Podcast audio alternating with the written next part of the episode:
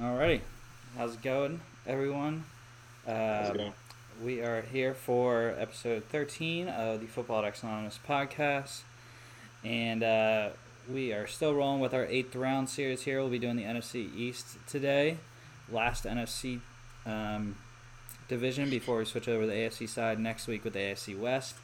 Um, before we get going with that, a couple things NFL news wise. Uh, so we had the Rooney Rule talk this week, Chris, and um, there were a couple changes that happened. So the first one was that teams um, are now required to interview at least two external minority candidates for head coordinator, head coach jobs, and then uh, one external minority candidate for coordinator, um, senior football ops, and also GM spots.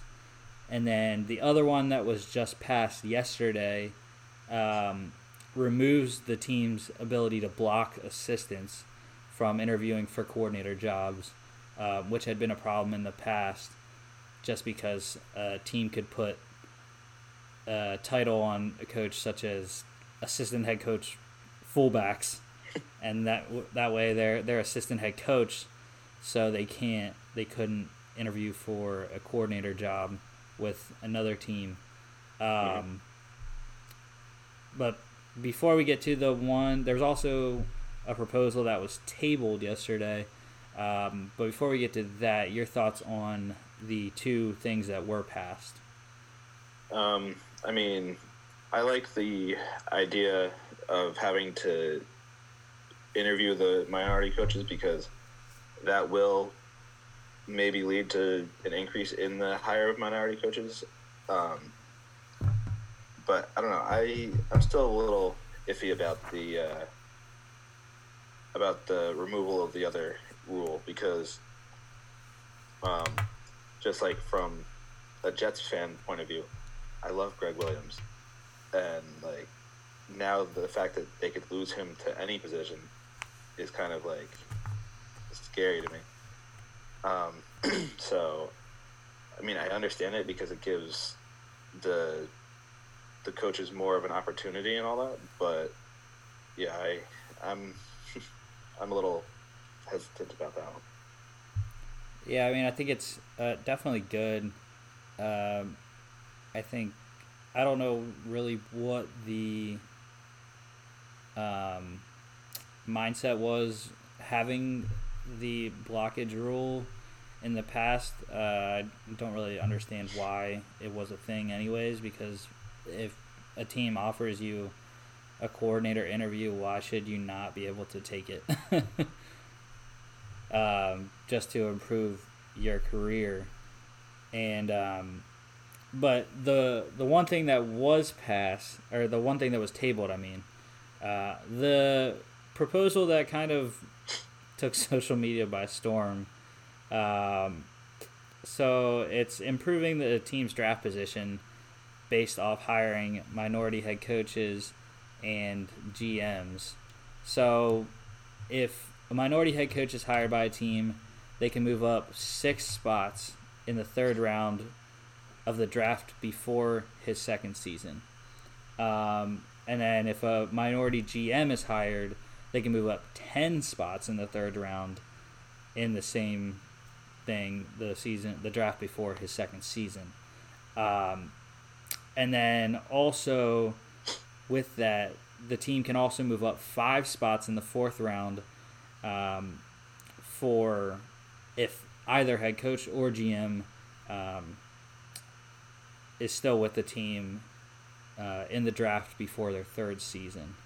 So that was the big one. Uh, it's a it's sort of a big issue just because what if a team would hire both minority head coach and GM? They move up 16 spots in the third round. Um, that could move them all the way into the second, the middle of the second round, depending on where their draft slot is. I mean, majority of the time, the coaches and GMs that are being hired are being hired by teams that are probably a top 10 pick. So, like you just said, if a team hires those kind of players, I mean those kind of coaches and general managers, then they would move up into the second round. Which I don't know. I just I did when I first heard this rule, I was totally against it. Like, like I understand wanting to diversify or whatever, but incentivizing teams for doing it like that, I don't think is the right way to do it. Yeah, I mean, I, I agree. Um, I mean, I understand that there is an, an issue, but I think the thing is, is that the NFL always looks at numbers. They look at how many minority head coaches were hired versus how many openings, and when you look at this past hiring cycle, only one was hired, and that was Ron Rivera, which they kind of don't really count uh, because he had already been a head coach before. They're looking for new um, minority head coaches and uh, coordinators. But I think that was one of the biggest things is that the teams are looking for. Uh, a lot of people are trying to say that getting minority candidates into the coordinator positions is what really needs to happen more than them becoming head coaches because a lot of people, a lot of minority candidates aren't getting opportunities, especially when you look at the collegiate level. Um, I read an article previously that stated like when you look at the head coaches and the coordinator position at the NCAA Division One level, FBS specifically for football, um, there's not a lot of minority head coaches or coordinators. Um, a lot of them get stuck in the lower ranks of coaching and they just don't get the opportunities. And I'm I'm not actually sure why. Um, uh, there there doesn't seem to be a reason, a legit reason why it happens. Um, personally, I think it's a lot of uh, the good old boys club where people hire their friends and people that they know already, and they really don't want to hire people that they don't know, which I can understand to a point. But at the same time, when you look at a lot of people uh, that are coaches, uh, they really shouldn't be uh, compared to compared to the people that are available. And I know we had this talk in our um, fantasy, our dynasty league group chat about it, uh, about Eric Bieniemy specifically this hiring cycle, where he didn't get a job, a head coaching job, and he stayed as the offensive coordinator in Kansas City. Um, Not a bad job though. right, but at the same time, uh, he definitely deserved to be a head coach. Uh, but did he? He could have said to teams that, and we don't know about it, that he wasn't planning on moving anywhere. So, right, yeah. I mean, obviously, sometimes it's just uh, a guy doesn't feel like it's the right time, like you saw with Josh McDaniels a couple years ago when he originally accepted the Colts offer and then uh, backed out, which was kind of a crappy move on his part. But uh, he just felt that New England was the best spot for him at that point, and that Indianapolis wasn't. I mean, sometimes it's just picking and choosing where you want to go at what point in your career. But uh, yeah, I mean, I know I'm just thinking from my perspective. If I were Eric Bieniemy, I would rather stay as like the second in command in Kansas City than go to a team like I don't know whoever was looking for the, the coach this year, like the Redskins I'd rather stay in Kansas City as the offensive coordinator, the coordinator than have to go to a rebuilding team like the Redskins. But that's just me. Yeah, I mean sometimes it's uh,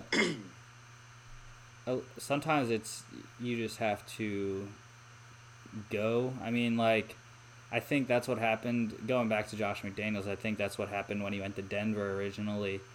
Um, it was just his first head coaching spot, and uh, sometimes you just have to take whatever is offered to you just to get experience and then if it doesn't work out it doesn't work out and then you can go back to being a coordinator and then uh, get a head coaching job another one down the down the line mm-hmm. which i think that's what some people think but obviously these jobs are hard to come by, so you can't always rely on getting another head coaching job, uh, depending on how long you're in the league. But I don't know. I like we said, I incentivizing I don't think is the right way to go necessarily. Um, but that's just me.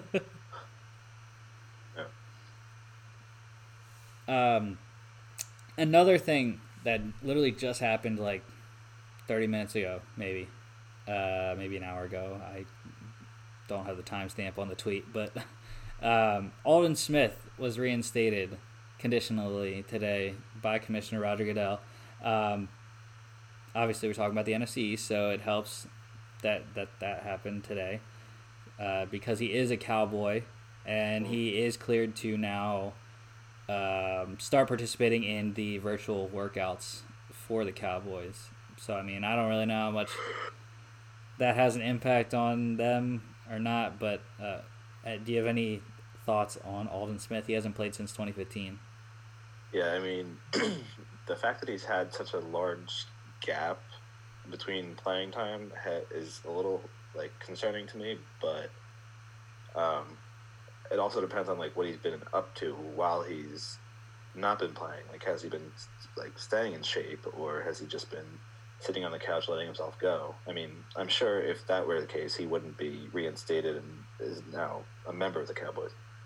But still, not having played for the last five years at like that high of a level, I think is gonna definitely take some getting used to for him um, to get back to speed. So I don't know. I think it was just like a classic Cowboys move though, just yeah. because they take they take all outcasts and yeah. suspended guys all the time.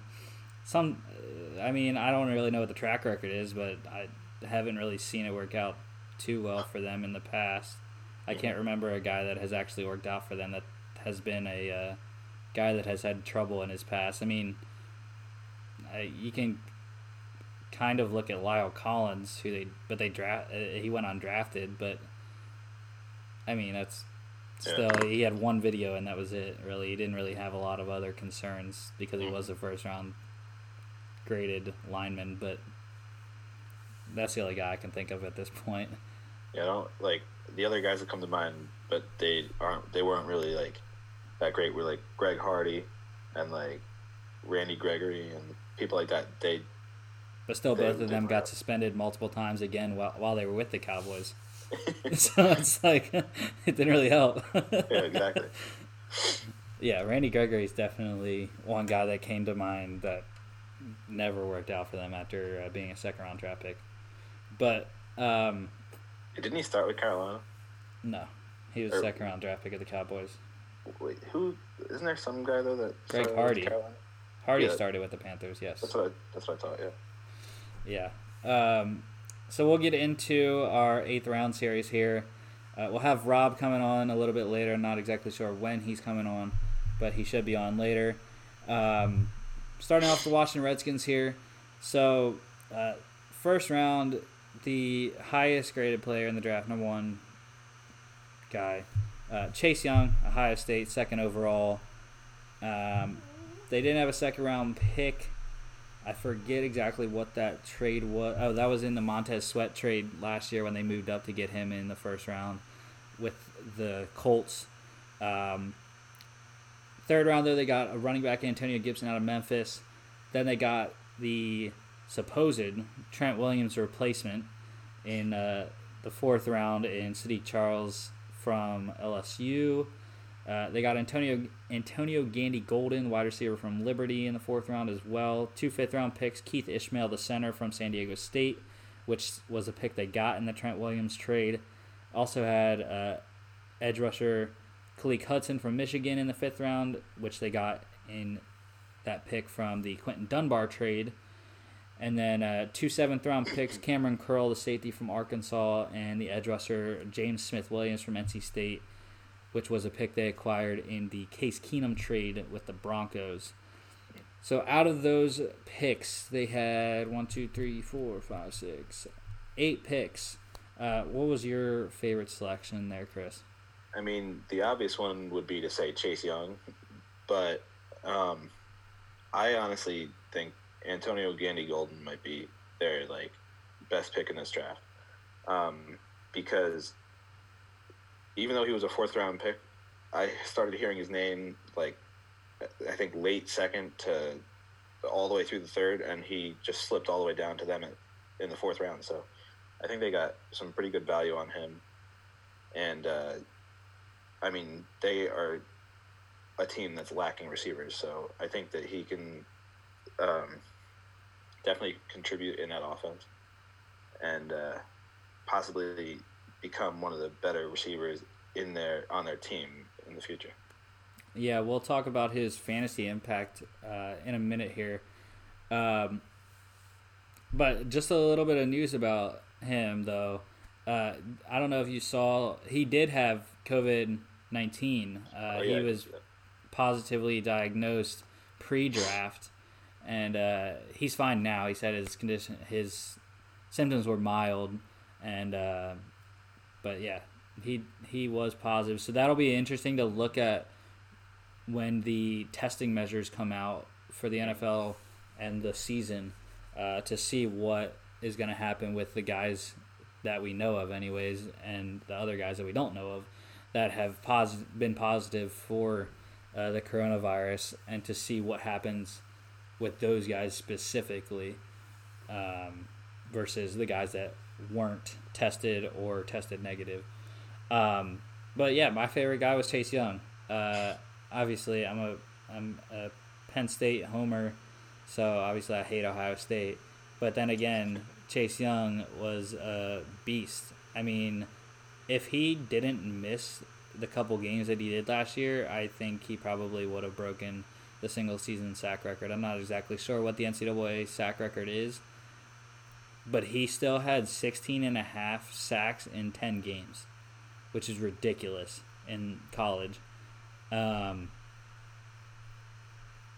so, yeah. That, uh, I mean, obviously, it wasn't a need really for Washington. They, I mean, their edge rushers are getting older, and Ryan Kerrigan, um, and I forget who the other guy on the other side is. Let me see here.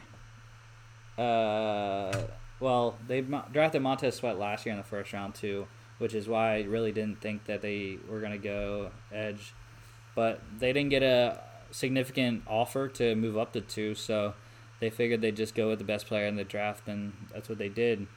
Uh, but yeah, that line is just stacked now. Ryan Kerrigan, Chase Young, uh, Montez Sweat, Jonathan Allen, Da'Ron Payne, Matt Ioannidis, who's very underrated from Temple. Um, and then they also have Ryan Anderson there, uh, James Smith Williams, like you said, they drafted in seventh round and Nate Orchard as well. Um, but yeah, loaded with first round picks there. The only issue I think I think it really helps that they drafted Chase Young though, just because of their transition from the three four to the four three in the Ron Rivera defense. Uh, I'm not sure how Ryan Kerrigan's gonna fit into that because he was he's been a three four guy his whole career in Washington, and now he's transitioning to a D end spot instead of an outside linebacker. So I'm not sure how that's going to look. But I'm sure he'll still be fine. He might stand up anyways, even at the end. I think he, he probably is going to end up standing up and rushing that way instead of uh, putting his hand in the ground. But yeah, uh, the issue I had with their draft was actually kind of twofold. Uh, no tight ends and no corners. Um, I had tight end as their fourth biggest need because there's literally nothing there. Um, Jeremy Sprinkle is their starting tight end right now on the depth chart that I have. Um, other than that, Logan Thomas, Richard Rodgers, and Hale Hentges. No idea who that even is. Right. exactly. Um, so yeah, I'm not really sure who's going to be their starting tight end. Uh, I I saw another depth chart that had Logan Thomas as the starter, which could happen. I mean, Jeremy Sprinkle was okay last year in the couple of games that I watched with the Redskins, uh, and I think Dwayne Haskins actually kind of likes Sprinkle, but there's literally nothing. Uh, Jordan Reed's gone, and um, not really sure what they're doing at tight end.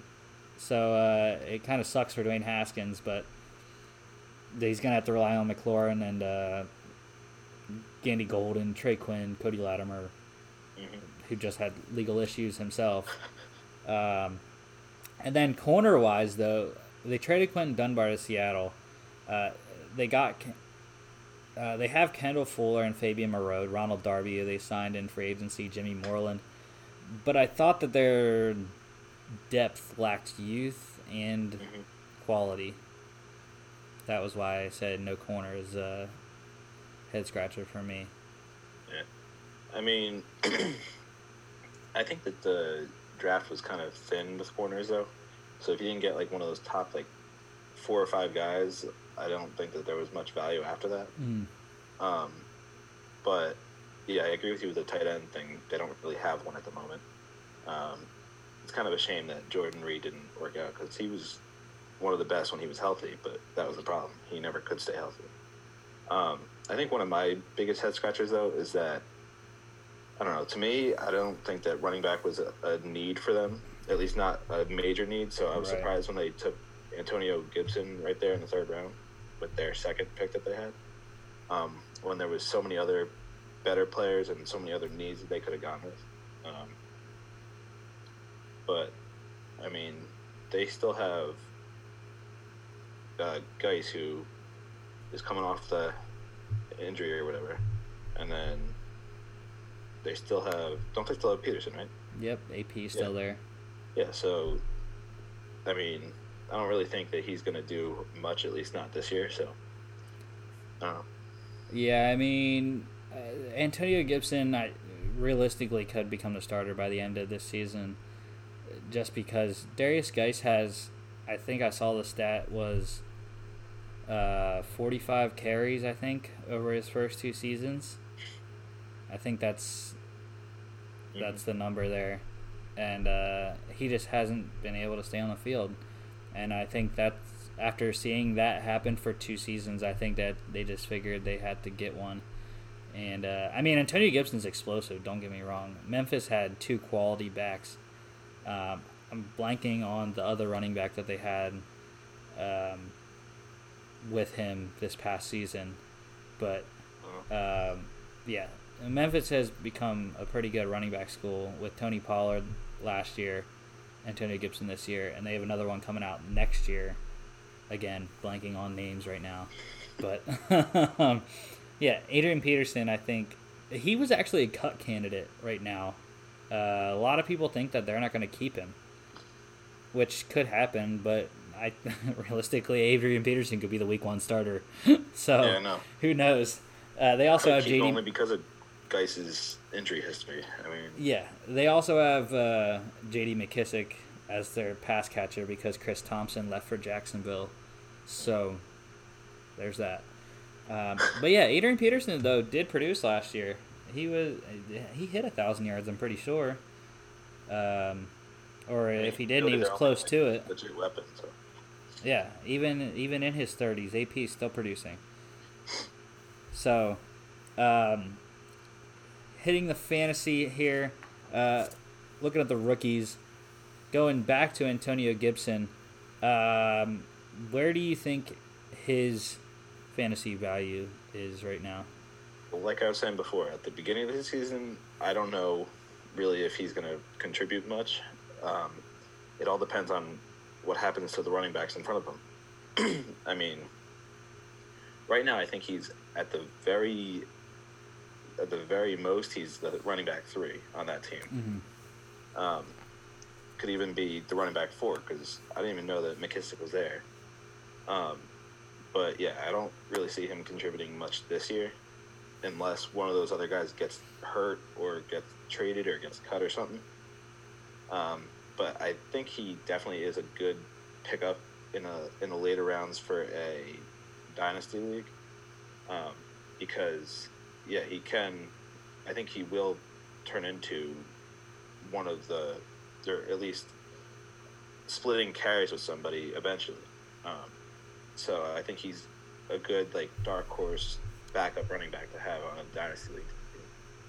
Hey man, I might pick him up in in our draft in uh, ten days now, which we were just talking about before the show. Ten days till Mhm. our dynasty draft. Crazy. Um, yeah, I agree though. Uh, I I put mild value.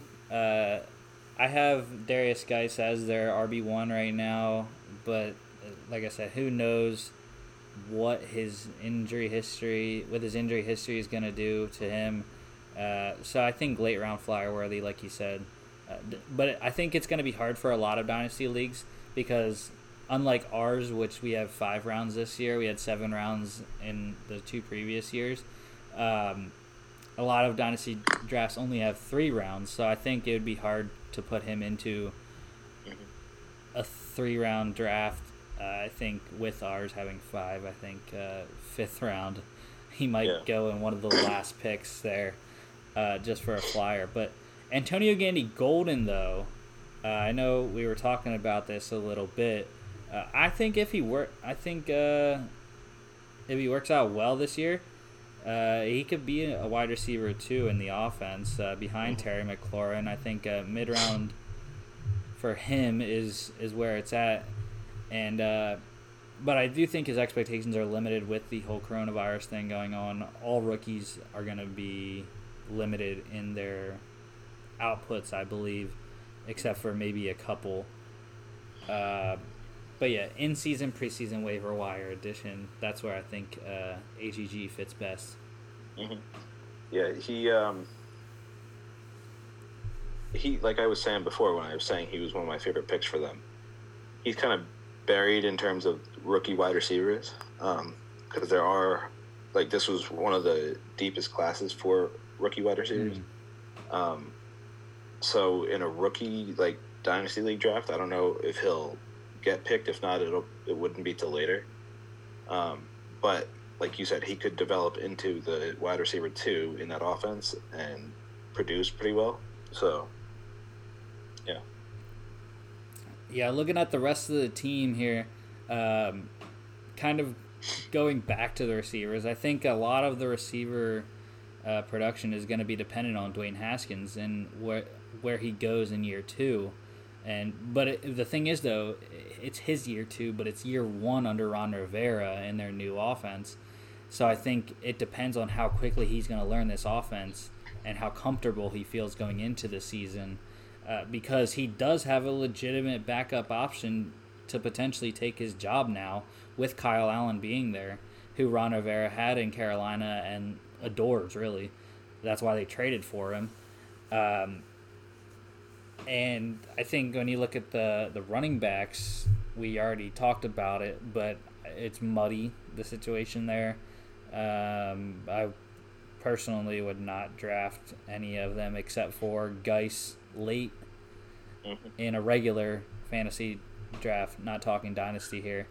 Um, but yeah, Terry McLaurin though I have him in dynasty. Loved it last year. Drafted him in the third round, I think, in the rookie draft, and uh, yeah, Terry McLaurin is a wide receiver one all the way. Low wide receiver one. He's not a superstar yet.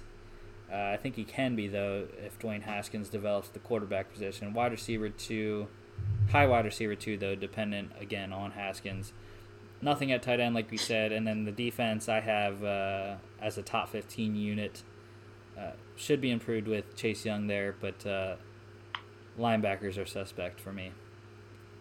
Yeah, um, yeah. I don't know if there's anybody I would really consider on this Redskins team, except for maybe the defense. The defense, I think, is a top half of the league, like you said, but um, I think McLaurin depends very heavily on how well Dwayne Haskins does, and I'm not a Dwayne Haskins believer at all. I don't think he's that great of a quarterback, so I'm gonna try to stay away from any sort of receivers or anything like that on that team.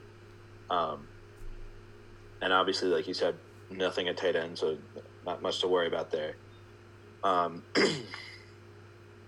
and in deeper fantasy leagues, like for us who have 25 spots on our rosters, I would consider going for one of the running backs, like like Guice or even Adrian Peterson, because like you said, he he did produce last year when uh, when guys went down. So I don't know. I still think that the running backs are probably the only the only uh, position I would actually consider here on the Redskins. You know, what would be great is uh, if Ron Rivera goes into a run based offense with Dwayne Haskins, starts Adrian Peterson week one, and mm-hmm. just rolls him, runs him into the ground. Mm-hmm. Um, uh, yeah, going into their schedule here, uh, I think this is the lowest record that I have popped out to date. Um, four and 12, one and five in the division. I know one and five is definitely the lowest divisional record that I've put out there. But yeah, four and twelve for me. I'll let you talk about your record prediction before I get into actual games that I picked there, though. Yeah, I'm looking here, and they have a pretty difficult schedule here. Um, because I mean they got to play the AFC, I mean the NFC West, um, and the AFC North, and those are two very tough divisions, especially the NFC West. Um, their own division is pretty tough as well.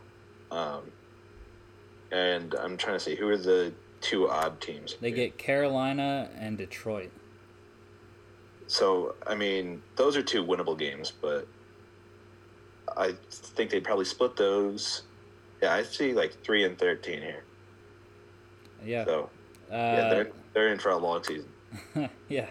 Uh, week one, uh, home against Philly, at Arizona, then at Cleveland, home against Baltimore and the Rams, at the Giants, home against the Cowboys. Their buys week eight. Then they uh, are home against the Giants, at Detroit, home against Cincinnati. Um, then they have the Thanksgiving game at Dallas, at Pittsburgh, at San Francisco. That's just brutal stretch mm-hmm. right there. Uh, and then three straight away games. Yeah. And then they have, then they come back home. What do they get? Seattle at home, uh, and then they are home against Carolina, and then at Philly to end it out. So yeah, four and twelve. Like I said, for me, um, yeah, this schedule is just horrid. Uh, I have three of their four wins coming in the first half of the season or well, first half plus one, first nine weeks. Um, I have three of their four wins coming, and actually all four of their wins are within the first ten weeks. I don't have them... six straight losses to end the season there, or seven actually. yeah, yeah, seven yeah. straight losses from week eleven to week seventeen for me, uh, just because that that schedule is brutal at the end there like I said, at Dallas, Pittsburgh, San Francisco, and then you come home and you still have to face the Seahawks. That's mm-hmm. those are four games that they they might by the end of that they might be getting blown out by San Francisco and Seattle because they just yeah. two tough games, especially when you play a divisional opponent on the road, and then even the short trip to Pittsburgh. But Pittsburgh's defense is mm-hmm. a top five defense, so I don't and, think. And those those two late games, though, like you were saying against San Francisco and Seattle, those two teams are going to be fighting for the division. Yeah. So they're going to be playing hard. Full so, bore. Yeah. Um, their four wins, though, I'll, I'll I'll say what they are for me, anyways. Uh, I have them winning in Cleveland. Uh, I was gonna have them winning in Arizona, but I think the offense is just too good in Arizona that having a home game there, I don't think Washington's gonna be able to go in there and win. But yeah, in Cleveland, I have them winning. I have them winning against the Rams at home. I think uh, that's a, that's a winnable game there. Um, and then winning home against the Giants, I think that's the only division win they get. I don't see them beating Dallas or Philadelphia this year. Um, which I think if they are going to beat one of those two teams, I think Philadelphia would be the one that they would be able to split with. Mm-hmm. Um, Especially that Week 17 game if it doesn't mean anything. Right. Um, but then uh, the only other win I have is at Detroit. Obviously, we, we said about Detroit last week. They're not that great either, so that could be a toss up game, anyways.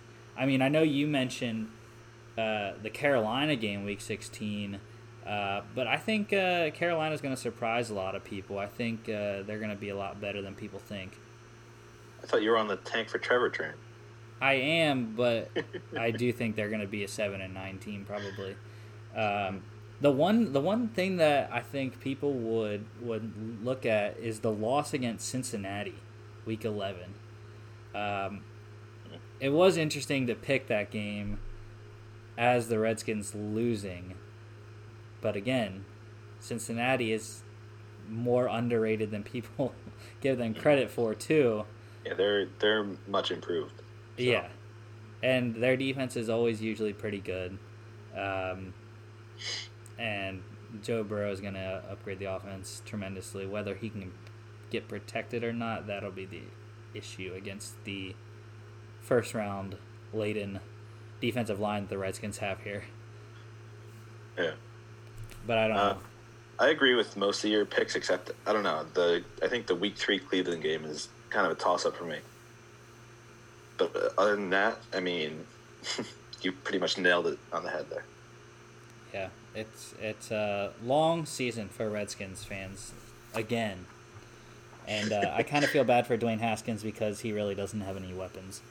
Mm. Um, but what I did see though was that I read an article about uh, Redskins' outlook this year, and essentially the way that they will win, though, if they are looking to win more than the three or four games that we have them pegged at, is low scoring games where their defense controls it and they only have to score maybe 20 points to win. I think that's where they're at. 20 to 24 points a game is uh, where they're going to have to be able to get to in order to win more than the games that we have them winning. Mm-hmm. Um, the Giants here, though, they got a Georgia boy. Actually, they, they bookended the draft with Georgia guys. Um, they got Andrew Thomas, the tackle, fourth overall. He's going to slide in and be their left tackle, kicking Nate Solder over to the right side potentially. I mean, I don't know we'll see what they actually do. Uh, because it's really annoying. ESPN doesn't have a Giants offensive depth chart right now. When you click on depth chart for the Giants, it comes up just their defense, and I'm just perplexed because they're the only team that that has happened for. And it's really annoying because I want to see what their depth chart looks with the rookies implanted in there. But anyways, second round they got Xavier McKinney, a safety out of Alabama, 36th overall. Uh, 99th overall in the third round, they got another tackle. They, they went tackle twice uh, with Matt Peart from UConn. Fourth round, they got Darnay Holmes, a corner out of UCLA. And then they got Shane Lemieux, a guard out of Oregon, the fifth round. So they loading up on offensive linemen. Cam Brown, linebacker from Penn State, in the sixth round. I think is a lot of really underrated there. Uh, Carter Coughlin, edge rusher. They had four, four seventh round picks. Carter Coughlin, edge rusher, Minnesota. Uh, T.J. Brunson, the linebacker from South Carolina, which was a pick they got in the Eli Apple trade with New Orleans. Um, and then uh, Chris Williamson, corner from Minnesota. And like I said, they bookended the draft with Georgia guys with uh, Mr. Irrelevant, Tae Crowder, the linebacker out of Georgia again. So uh, my favorite pick out of out of those, besides the two Georgia men here, um, Xavier McKinney, though, safety out of Alabama, getting him in the second round, I thought was a steal. He had first round grade on him. He was uh, projected to be the number one safety, and I think he was the first one taken, if I remember correctly. I don't think there was a first round so. safety taken. Um, but yeah, getting him in uh, at a 36 in the second round, I thought was great value, and uh, he's gonna implant. Um, great playmaking ability to the back end of their defense there, and uh, he's going to step in beside Jabril Peppers and kind of fill the not the Landon Collins role because I feel like that's more of Jabril Peppers' area, but I mean he could come down and play box safety if he needs to, and he can also play slot corner as well. So, what was your uh, favorite pick here, Chris, out of the Giants? I mean, honestly, it might be the same as yours because you said all the things about him. Like he was a first first round talent. Uh, they were able to pick him up on the second day, and all that. Um, I mean, outside of him, I didn't really like their draft that much. Uh, I saw a lot of kind of like issues with it, but they did attack one of their main needs though, which was offensive line. and I am surprised though that they went with Andrew Thomas because they had their choice of all the linemen, and um, excuse me. Uh, I mean, I'm glad they didn't go with Becton because that's who I wanted on the Jets. But uh, other than, I thought they were going to go with. Um, why am I blanking on his name now? Uh, the one who went to the Browns. Tristan Wirfs or uh... yeah, I, I thought they were going to go with. No, not Wirfs. Wirfs went to Tampa, didn't he? Yes. Who was the one the Browns took? Why am I blanking on his name? Wills, Jedrick Wills. Yeah, I I thought they were going to go with him, but they did get Andrew Thomas, who I think will work out for them. But yeah, other than those two, I don't know. I didn't really like their depth. Yeah, I mean, I, I wasn't really surprised with Thomas at the, at four there, um, because he was before all the smoke started coming, uh, all the pre-draft stuff. Uh, and there is Rob. Here comes Rob. He'll get his audio connected here in a little bit, and we'll get his thoughts on the Giants, his favorite pick from the Giants draft here. Um, but anyways, uh, Andrew Thomas was considered the the top tackle before all the smoke started coming.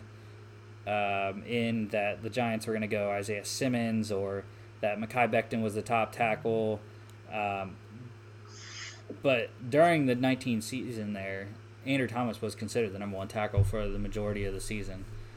And uh, so it's not really surprising to me that he went there. Yeah. Rob, how are you doing, sir? What's up? Can you hear me? Yes, sir. Yep. We got you. We... Um, it's good. It's, it's good to be back. My bad. I was kind of late. Just had to, you know, take care of some things. I'm kind of dirty right now. It's all good, man. So uh, we're on the Giants draft here. So uh, give us your uh, favorite pick from their their selections here. Um, could you name me their selections really quick, right before? So yeah, they had uh, Andrew Thomas at, at four in the first round. They got Xavier McKinney, safety out of Alabama, in the second. Matt Peart, the offensive tackle from UConn, in the third. Uh, Darnay Holmes, the corner from UCLA, in the fourth. Shane Lemieux, the guard from Oregon, in the fifth. Linebacker Cam Brown from Penn State in the sixth. And then their four seventh round selections were Carter Coughlin, the edge rusher from Minnesota, TJ Brunson, the linebacker from South Carolina, Chris Williamson, the corner from Minnesota, and then Tae Crowder, linebacker from Georgia. Um. All right. Well, I guess I'd go with Xavier McKinney just because, um, you know, he's a he's a pretty fast guy, but in the draft he didn't run. Uh, I mean, in the combine he didn't do that well, and uh, he blamed it due to cramping that was happening. But he's very agile, and um, I don't know. I just feel like he'll be good um, playing deep coverage, and he's weighs a little over 200 pounds, so I think he can match up well against other people. But yeah, he's definitely my my favorite one so far out of them. Yeah, that's uh that's where Chris and I both went too. Um, as far as head scratchers here, um, what were your guys' issues with the Giants draft here? I mean, mine is the exact same as yours that you wrote here on the script. No, well, I'll kind of modify a little bit. The fact that they took no offensive skill players at all. Um, I think that that offense lacks a lot, especially at the wide receiver position. But yeah, the fact that they didn't draft, draft any sort of uh, offensive help for for uh, Daniel Jones is kind of surprising to me. Yeah, I could see that too. Yeah, no wide receivers for me was an issue. Um, I mean, I wrote on their needs. I mean, wide receiver was only my fourth biggest need for them, behind offensive tackle, edge rusher, and safety. But what I wrote for wide receiver, their need there was they have a mixed bag of slot receivers essentially. Uh, Sterling Sharpe, or Ster- not Sterling Sharpe, Sterling Sharpe, Packers tight end. Uh, Sterling Shepard, um, Golden Tate, and then Darius Slayton. They also have uh, Corey Coleman as well there.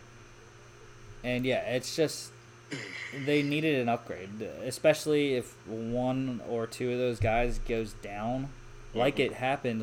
Uh, I'm pretty sure both went, went down, or at least Shepard was out for a while last year. He's had concussion issues before.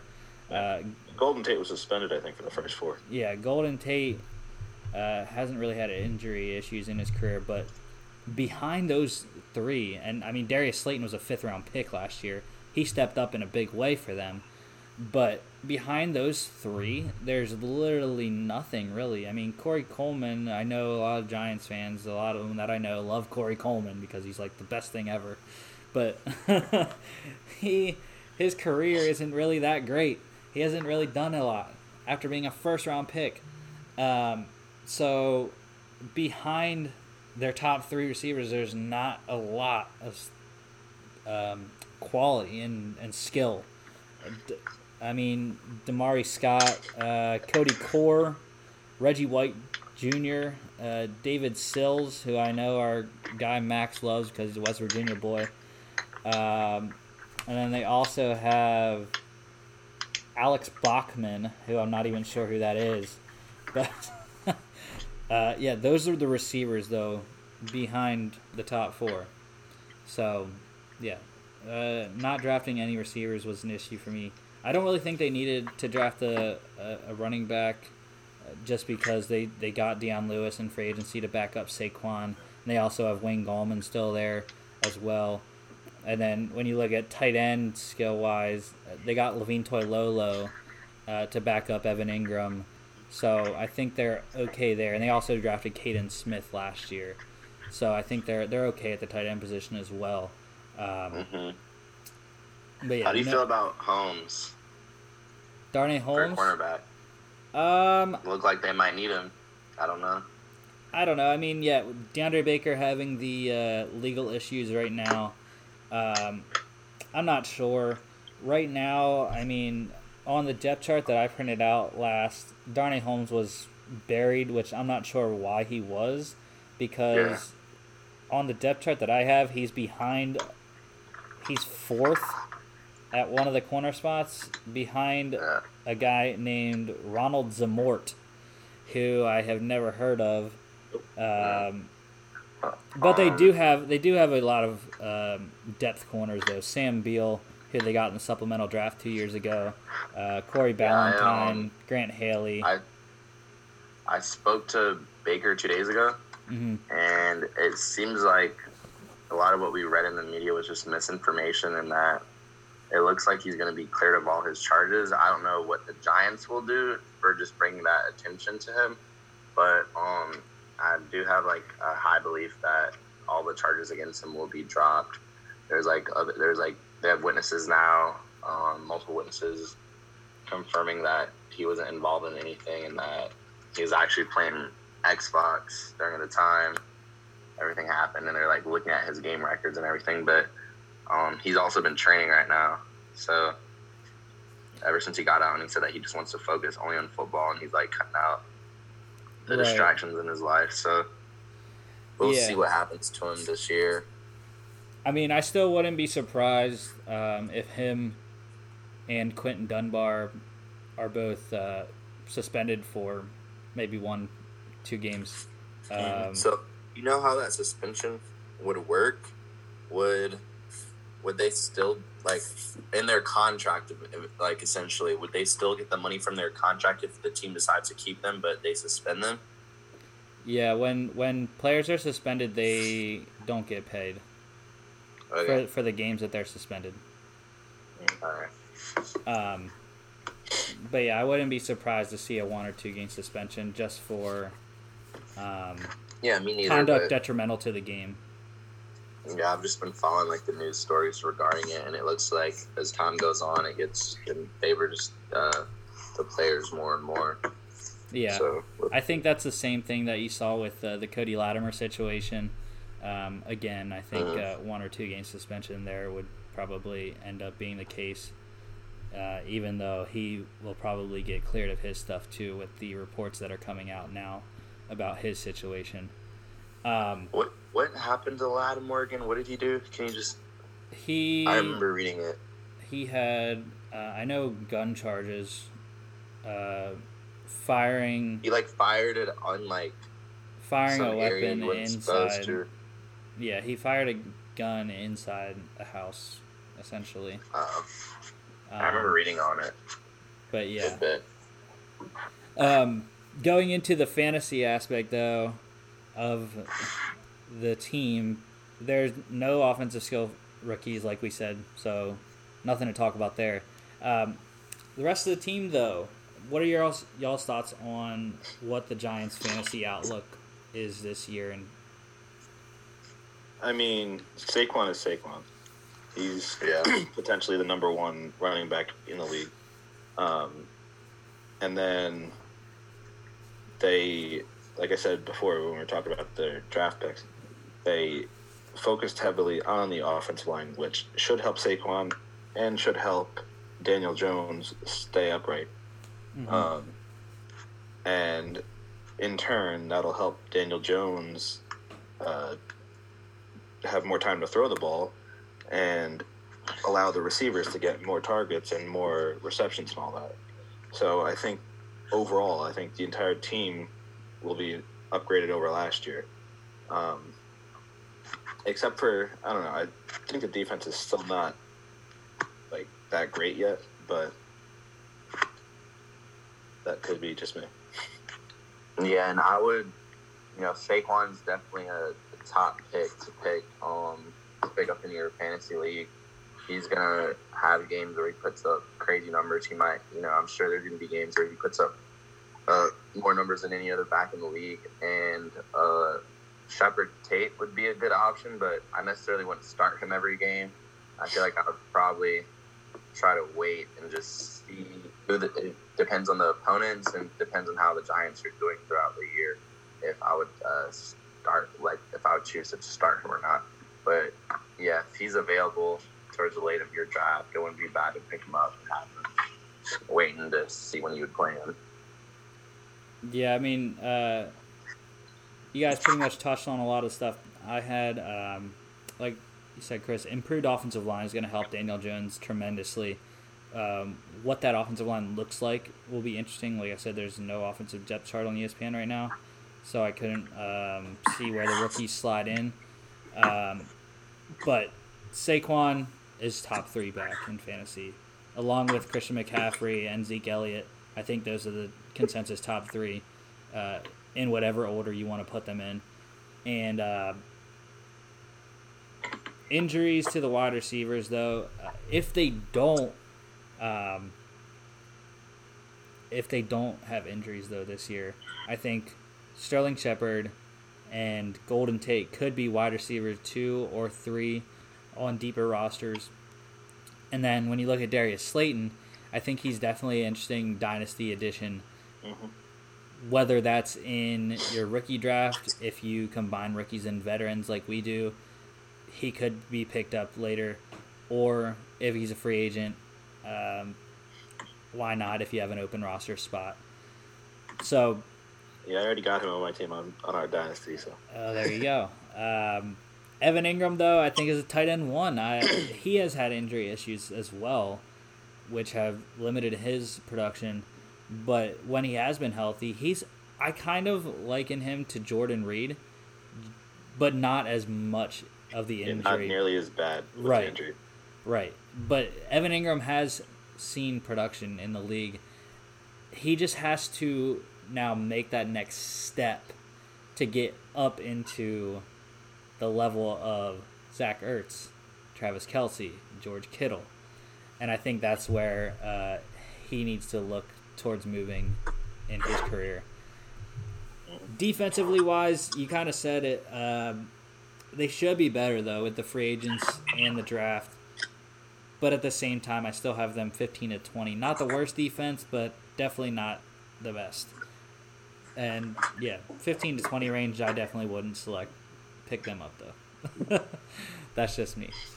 And I really don't like the Giants anyways. So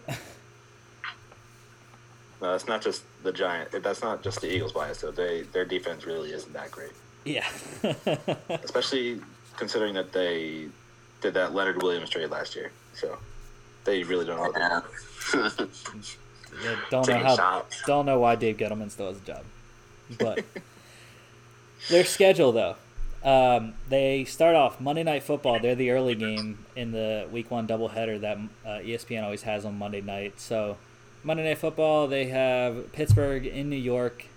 Then they got to go to Chicago, home against San Francisco, at the Rams, at Dallas, home against Washington, at Philly, home against Tampa, at Washington, home against Philly, bye week, week 11, a little bit of a later bye there, at Cincinnati, at Seattle, home against Arizona and Cleveland, and then they go to Baltimore and finish up in New York against the Cowboys. So, where do you guys think that their record shakes out with that schedule there? I think it's a lot like the Redskins, but I think that the Giants will do a little bit better. Um, because let me. I mean, they do have to play Tampa, which is a hard team. And who's their other? Um, Tampa and uh, oh, Chicago. right? Chicago. Yeah. Yeah. So again, like the Redskins, I think they're going to split those two games. Um, they will, I think, be able to get a three and three record in that in the division, and then, I mean, outside that, their easiest game, I think, would be against um, Cincinnati and the Rams in Arizona. So I see them going six and 10, 7 and nine, something like that. Being a middle of the pack team. Rob. Okay. Um, I honestly feel like they're probably gonna go uh, a little, a little better than that. I feel like they'll they'll go seven and nine. Um, I guess like we said, we don't really know about their offensive line, but uh, I don't know. I think this team will just end up doing a lot better than people are predicting. Um, I some def- some games I know they won't win, are or I guess I don't know. Else I'd bet my entire life on it, but I don't see them beating the Bucs like you were saying, and um, also the Seahawks is, is definitely going to be a tough matchup with them. But yeah, seven and nine is my final record. Yeah, I'm uh I'm with you, Chris. Uh, I have six and ten, but I have a little worse in the division, two and four. Um, they have three primetime games. I have them losing all of them. um, week one against Pittsburgh at home, at Philadelphia, a Thursday night game there, and then uh, the next week they're on Monday Night Football again at home against Tom Brady in Tampa Bay. So yeah, um, the two division games that I have them winning, I have them splitting with Washington, like we talked about with the Redskins there. And then I have them splitting with Philadelphia as well. I have them winning at home in week 10 against Philly. Um, the couple games, let me see. I really don't, out of their six wins, there's not really a win other than the Eagles that I think would surprise a lot of people. I have them winning against Chicago, the Rams, Washington, Philly, Cincinnati, and Cleveland. So not really any surprises there. Um, and like you said, the losses, the the losses aren't really anything either. I mean, they don't have. I don't think they have as much of a brutal schedule as Washington did. Like their four game stretch down uh, later in the season there. I mean, they do have though. You have them being the Bears, right? Yeah. Late in the Alright. season, though, they do have sort of a four game stretch like the Redskins. Not as harsh, though, at Seattle, home against Arizona and Cleveland, and then at Baltimore. Uh, I think the the away games are going to be the harder ones there, just because those teams are will be vying for playoff spots, and even Arizona and Cleveland could be at that point. Who knows? But I, I I do have them winning against, against Cleveland, which I guess would be the more surprising pick. Um, but six and ten though for me. Yeah. The Dallas Cowboys here. Um, first round pick. CeeDee Lamb from Oklahoma, wide receiver, 17th overall. He fell all the way to them. Um, second round, they got corner Trevon Diggs out of Alabama. Third round, D tackle, another Oklahoma guy, Neville Gallimore. Fourth round, they had two picks here Reggie Robinson, the corner from Tulsa.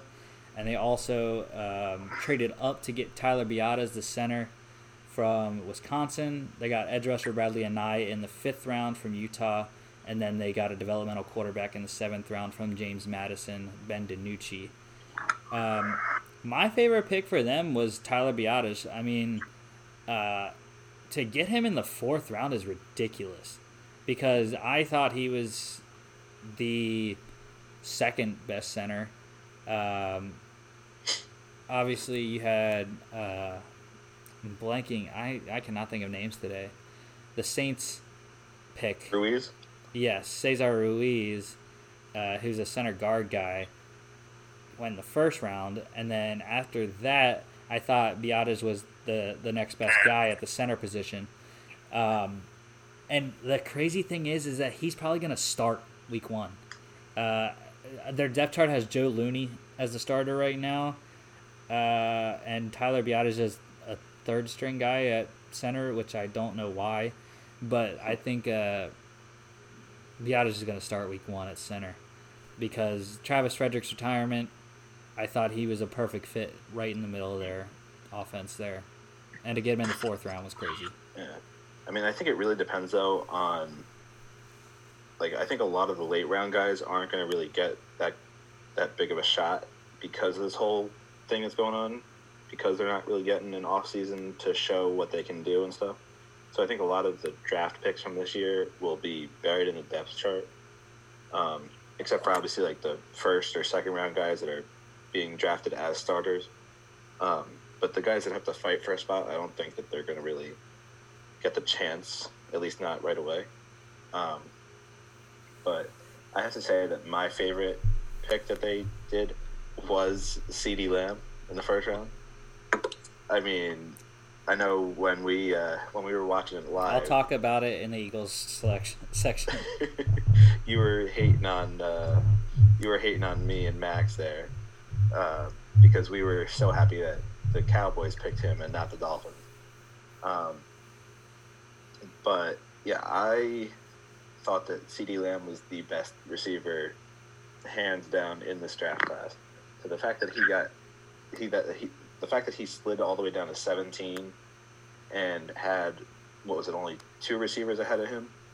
Maybe three i don't remember. Two. but the fact that he slid all the way to 17 was a really big surprise to me. I had him going to one of those three teams right after the jets um, but yeah he's just i think he'll have a great career there especially the first couple years there in dallas being opposite amari cooper.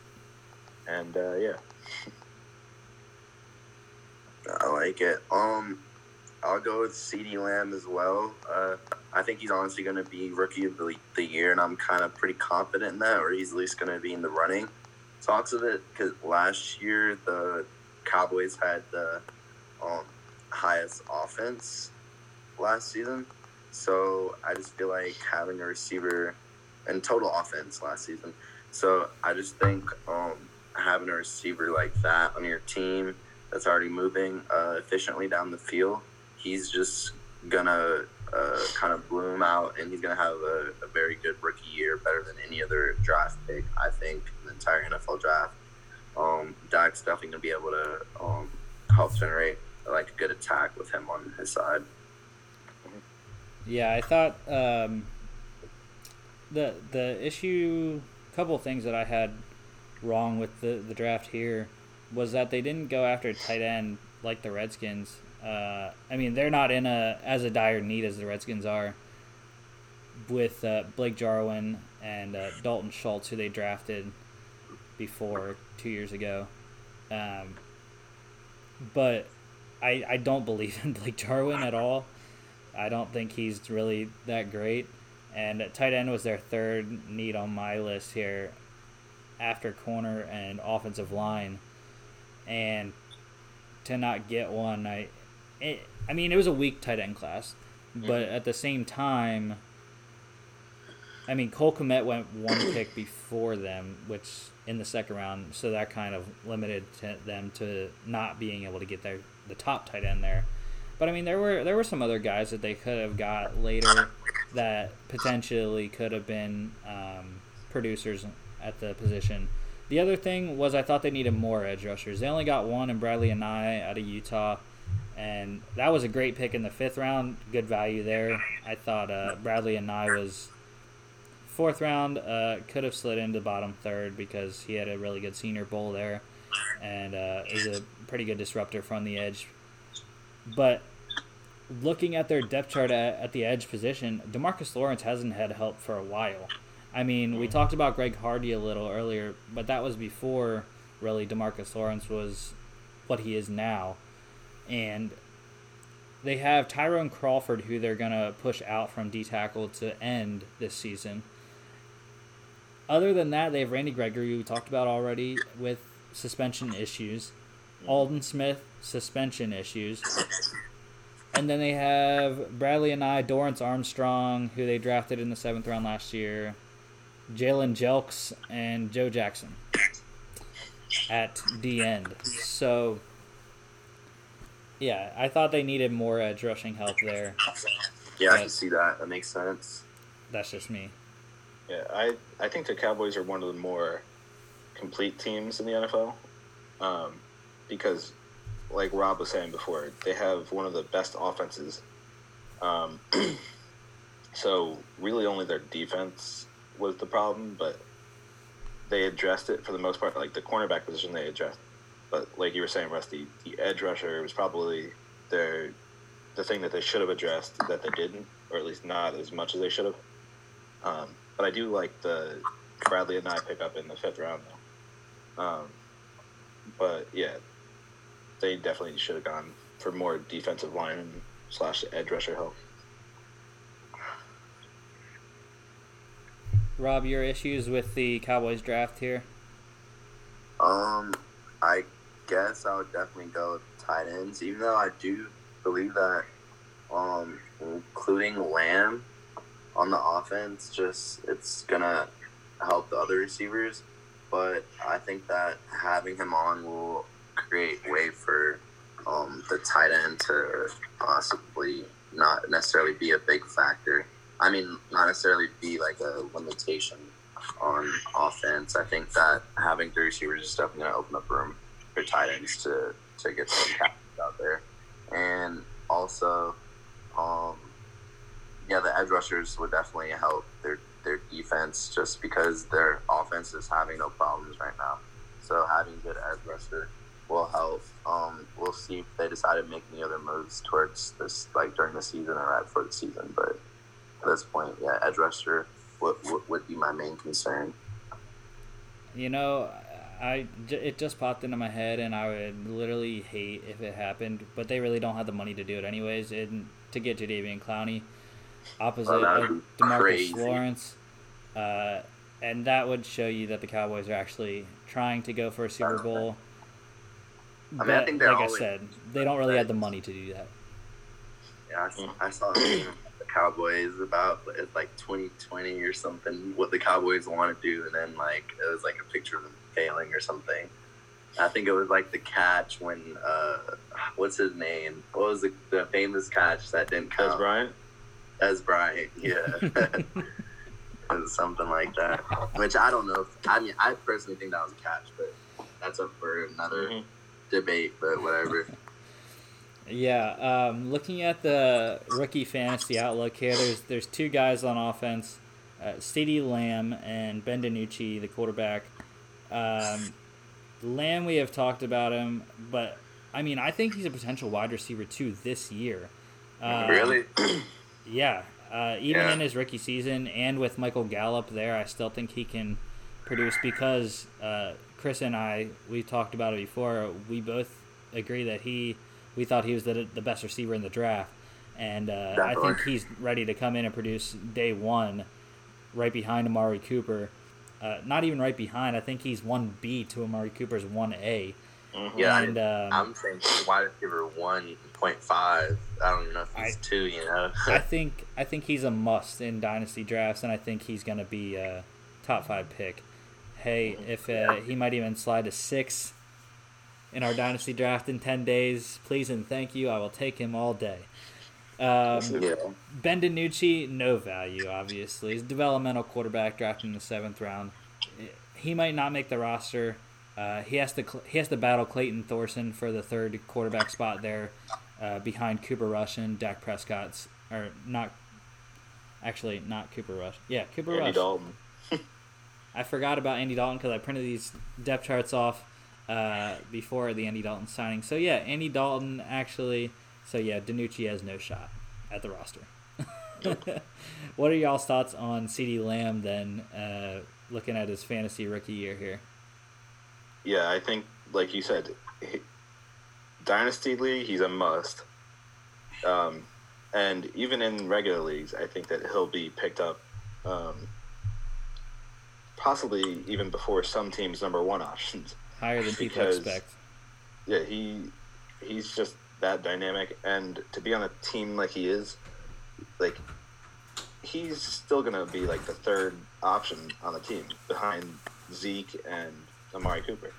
So, like, teams will be focused on those two, and then he'll be right there to get the ball. So, Yeah, I'm I'm I'm definitely gonna try to grab him. Maybe my second pick in the draft.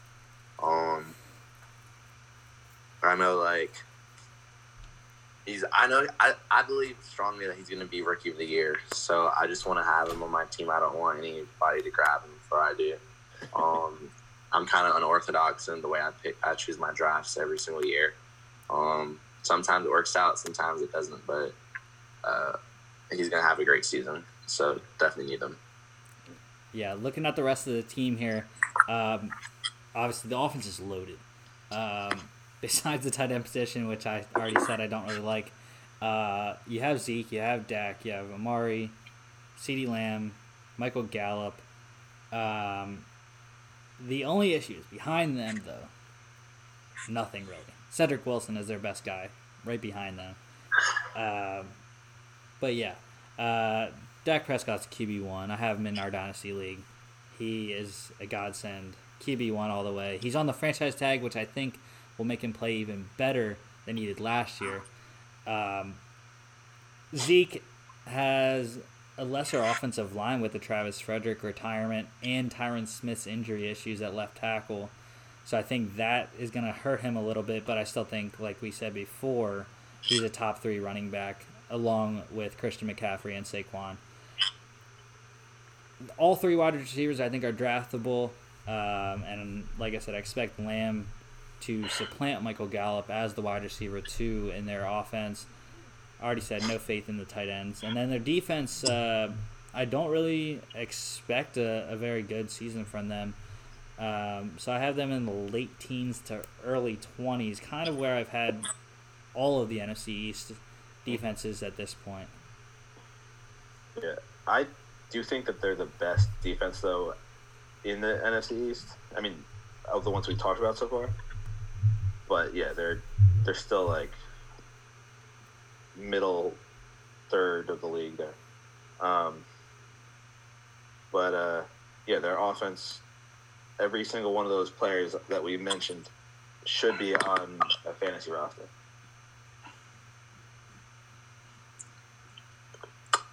I agree. Um, looking at their schedule here, at the Rams on Sunday night, they open SoFi Stadium in LA. Uh, they're going to be the first game there. Then they come home against Atlanta, at Seattle, home against Cleveland and the Giants, and Arizona on a Monday night game. They go to Washington and then to Philly for a Sunday night game. And then they have Pittsburgh at home, a bye in week 10, which I think is a pretty good spot for that. Um, right in between Pittsburgh, and then they have to go to Minnesota week 11. They come home for Washington on Thanksgiving. Then they go to Baltimore, to Cincinnati, home against San Francisco on Sunday night, home against Philly, and then at Wash at the Giants to end it out. So um, I have them at eleven and five, four and two in the division. Um, the You have them in Atlanta, don't you? Yes, obviously. um, they have five primetime games. Uh, six if you want to include Thanksgiving, but it's not a primetime slot. It's always that 12 o'clock, or not 12 o'clock, the uh, 425 game. Mhm. So, um, but in their primetime games, I have them going 3 and 2, um, winning against the Rams week 1, winning against the Cardinals in week 6, losing in Philly week 8, losing in Baltimore on a Thursday night week 13, and then winning against San Francisco in week 15 at home. Uh, I think that's a shocker to many people if they look at my picks here. Uh, losses to Seattle in Seattle, uh, Pittsburgh at home. I think they're going to lose to Pittsburgh. Uh, Baltimore, like I already said, and then uh, at the Giants, week 17, and also the Philly loss Sunday Night Football, like I said as well. Um, their only two divisional losses are the Philly and the Giants losses, so that's where my record stands for them. Where do y'all see their record shaking out? Um, I mine's very similar to yours. It's, it's just a couple of the games are switched around. um, I don't see them losing to San Fran. I mean, I don't see them winning against San Fran. So that's one. And the other one, I think that they would beat Pittsburgh. So I flip those two games, and then the last game of the season. I think it depends heavily on the rest of the standings at that point. Um, I think that the Cowboys will still be fighting for playoff positioning. They might have already secured the division at that point, but I think they'll be fighting for playoff positioning. So I think that they will still be playing in that game. So I think they'll win that one. So I think that they'll go twelve and four. Um, I have them not going as well as that. I think they're going to be ten and six. Um, and just some notable games. I think they'll probably lose. I'm going to go with uh, the 49ers, uh, Baltimore, um, and Seattle.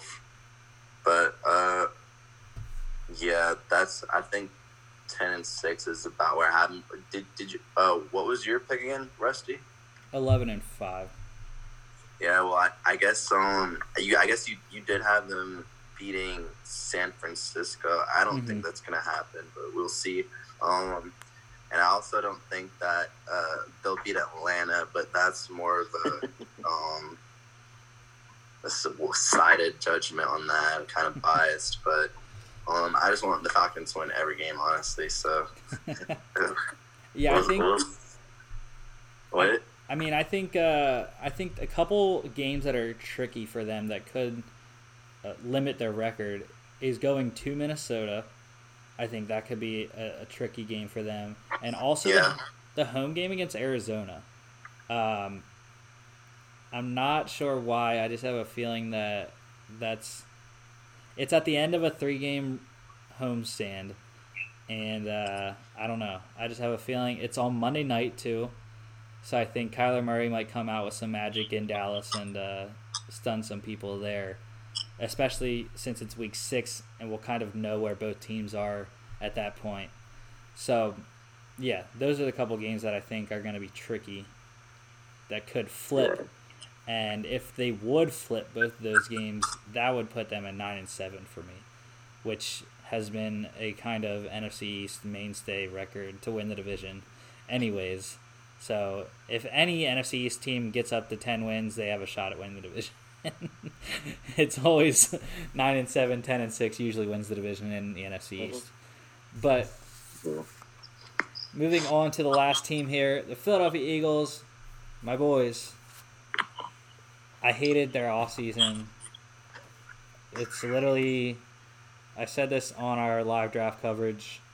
It was the worst draft from Howie Roseman that I've witnessed since I've started watching the draft.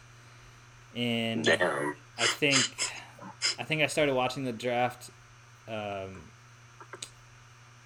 like diligently in 2014. I think. I think that's when I really started wa- getting into the draft a lot. So, in six years, seven years, I always do that math wrong. Um, yeah, this is the worst draft I've seen from the Eagles. But, anyways, 21st overall, they got Jalen Reagor, the wide receiver from TCU. Second round, quarterback Jalen Hurts from Oklahoma. Linebacker Davion Taylor in the third round from Colorado. Two fourth rounders, K'Von Wallace, the safety out of Clemson. Uh, offensive tackle Jack Driscoll from Auburn. Uh, fifth rounder John Hightower, the wide receiver from Boise State, in a pick that they got from New England in the Michael Bennett trade last year. They had three sixth round picks. Shaun Bradley, linebacker from Temple, he gets to stay home in Philly, and they got that pick from Chicago when Chicago traded up to get Darnell Mooney, the wide receiver from Tulane. Um, they also got another, a third wide receiver, Quez Watkins out of Southern Miss, and then uh, Prince Tega Wanogho from Auburn, offensive tackle. They got that pick in uh, the trade for Marquise Goodwin from San Francisco. And then they also had one seventh round pick, Casey Toohill, the edge rusher from Stanford, which was another selection they got from Chicago in the Darnell Mooney trade up. Um, so, what was your guys' favorite picks? I'll I'll wait to go off here. Um, well, like you said, they didn't have the greatest draft, so there wasn't much to choose from. Um, I I don't know. I, I I don't even know if I could pick one really. I have I have uh, Jalen um Reagor. Is that how you pronounce his name? Yeah, Jalen Reagor, Rager, Rager, Yeah, Rager. Rager. I don't know. Maybe- I've heard it Yeah. both ways. I mean, I I think he's gonna be good. Uh, definitely will take some pressure off the quarterback. Um, he's able to make plays on his own. You know, to create open space and to um in coverage when it's tight, be able to kind of create um create create offense that normally wouldn't be there. But I think he's the best pick they have. I mean, he's their first round pick.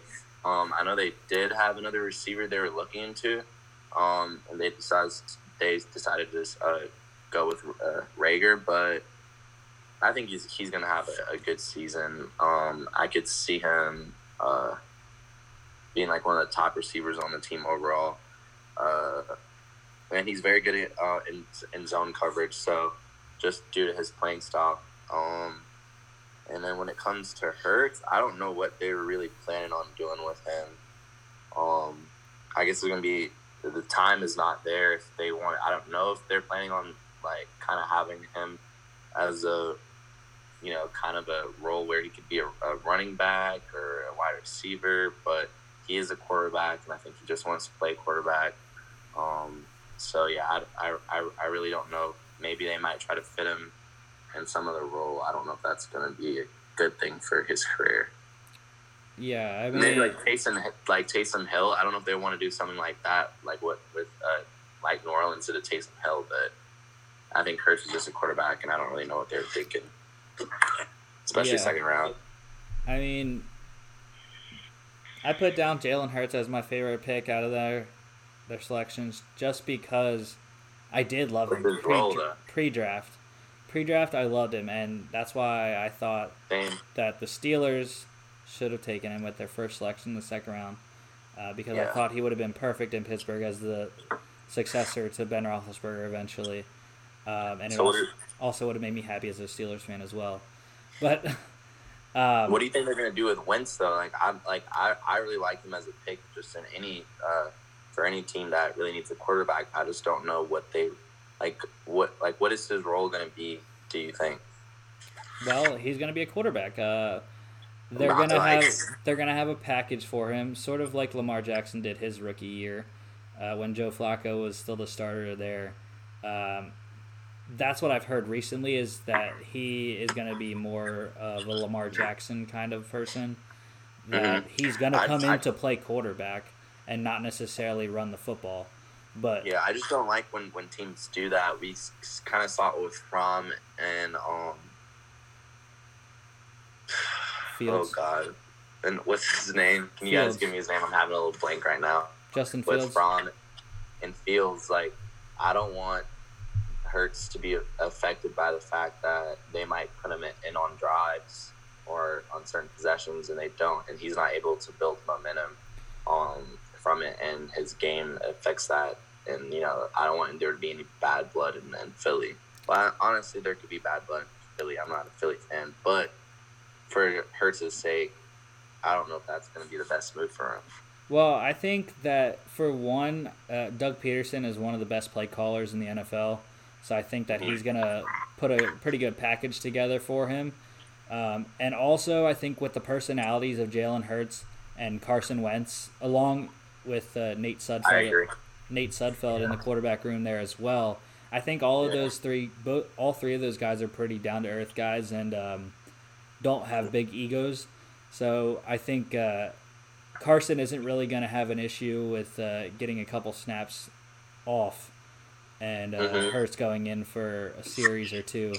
And I think it really actually is going to help Carson because limiting his taking away those snaps is less giving him less snaps to get hurt because he has been hurt the last three seasons, and that's what Philly fans have been killing Carson Wentz for over the Yeah. past three years. How long has Carson been in the league now? Like five years, maybe four years.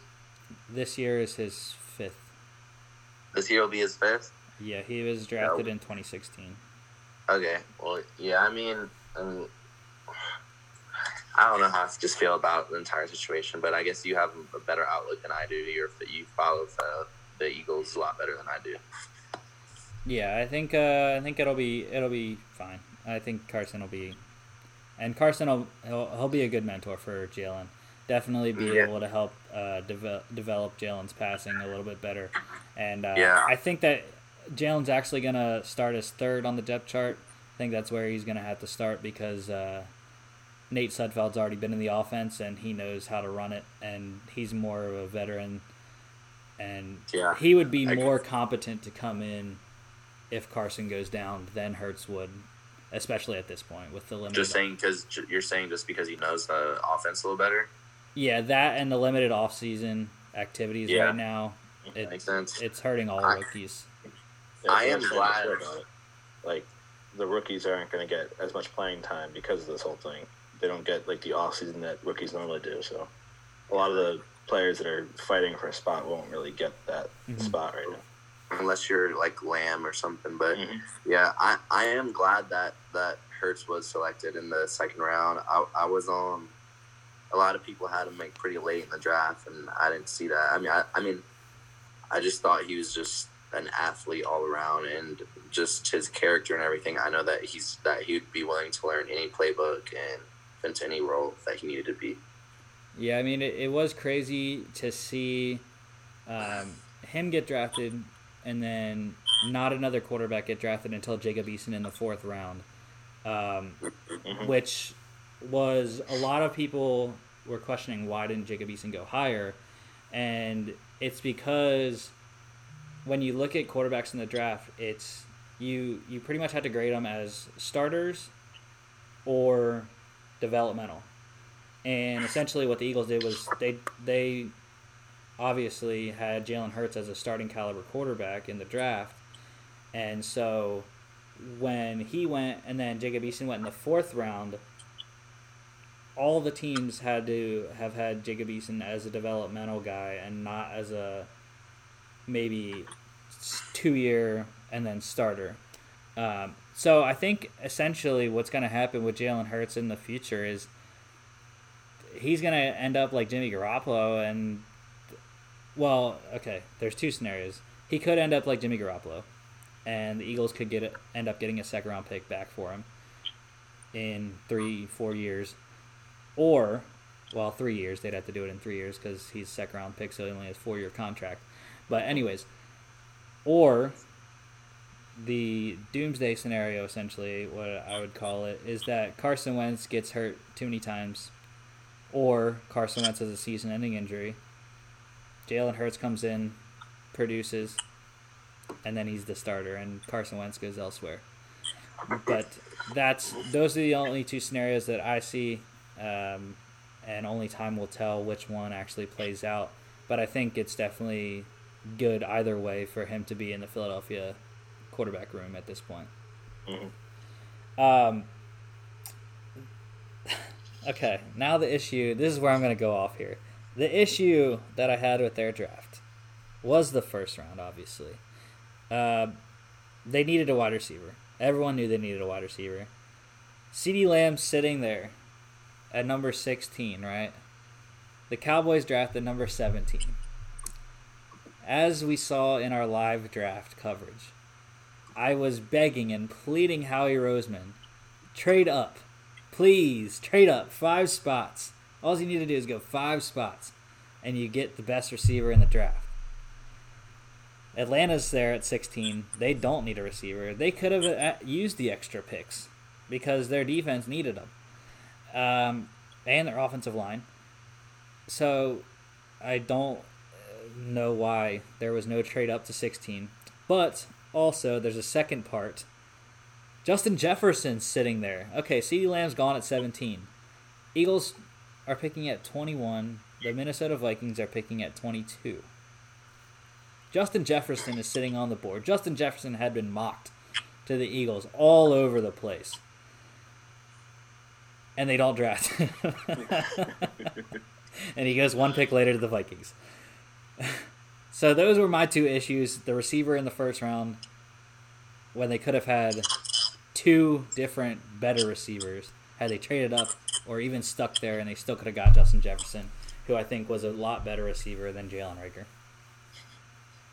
Yeah, I mean, I I can't really defend the them not picking Jefferson because yeah, I agree they should have done that. But the Lamb thing, there was a lot of there was too many like components that went into that for them to not have done that. I mean, they for all we know, they could have like sent a trade request or something, and then it got shot down by the Falcons, or like who knows, maybe like even with Lamb falling, they already had their thought process in place that they weren't going to budge from that. Um, but yeah, they they could have gone something way better than what they did in the first round, and for the whole draft for the most part, but mainly in the first round. I don't think Jefferson is the worst pick. I mean, I'm not a big Eagles fan whatsoever, but um, I think he's a good receiver. I think he'll help. He'll help the team. So I'm not too mad about it. Yeah. Um. Anyways, the fantasy outlook here of the rookies specifically, three wide receivers, uh, Jalen Reagor, Quez Watkins, and John Hightower. I mean, I think obviously Jalen Reagor's an instant starter. I think he's going to start with DeSean Jackson and Alshon Jeffery out there, uh, putting DeSean Jackson in the slot and putting Jalen Reagor opposite Alshon Jeffery. Um, and he does have dynasty value. I mean, just because I don't like him doesn't mean I wouldn't draft him in dynasty, especially um, because he's going to be a starter. Watkins and Hightower, though, I think are more developmental. I don't think they're going to have much value this year. Uh, I think Watkins, though, I mean, both of, all three of them have speed. That's why they were drafted by the Eagles. The Eagles wanted to add speed to their wide receiver room, and um, I think Watkins, though, specifically his speed, um, I think he has his speed is gonna give him a little bit more of an edge over John Hightower, who was drafted ahead of him, uh, around ahead of him. Jalen Hurts um, limited snaps this year and for the foreseeable future. So I think uh, his dynasty value is not anything really at this point. Mhm. Uh, but dynasty though, I would keep him. I would definitely draft him. Um, yeah, I agree for the most part with all the uh, all the rookies, except I don't know if Reagor's actually going to do that great because they do seem to have a little bit of a crowded room now. I don't know. I mean, I, he might be the number two now or number three or whatever, but they did also during the draft or like right before the draft trade for Marquise Goodwin too. Um, so I see him fitting in there too. So I don't know exactly what the depth chart is, but there's a lot of different targets there for Wentz and or Jalen Hurts to throw to. Um, but yeah. Rob, your thoughts on the fantasy outlook for the rookies here?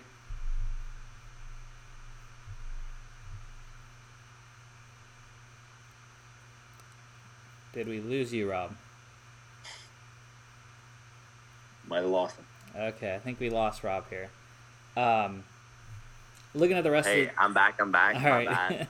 I don't know what happened. Uh, Thought we but yeah, what. I was saying was that Reagor, I could see him being a player that I would pick up if he's available towards the end of the season, and I really uh, like need a need another player to fill a slot.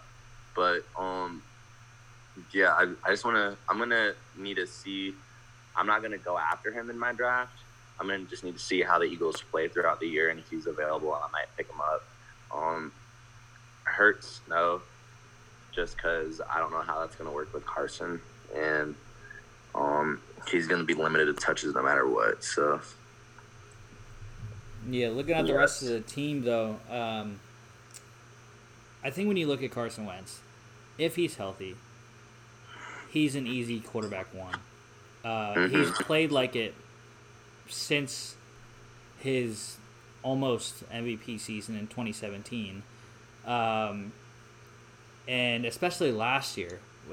When- you look at last year, all the injuries that they had at the receiver position, he still produced. I mean, I'm not exactly sure where his fantasy stats were, but just on the field, he made the most of what he had with the receivers that he did have.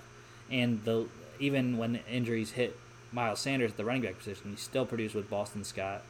Um, and then he has tight ends Ertz and Goedert there. Um, but I think especially with the speed increase at the wide receiver position, I think that's going to help him a lot and elevate his status into the top 10 quarterbacks.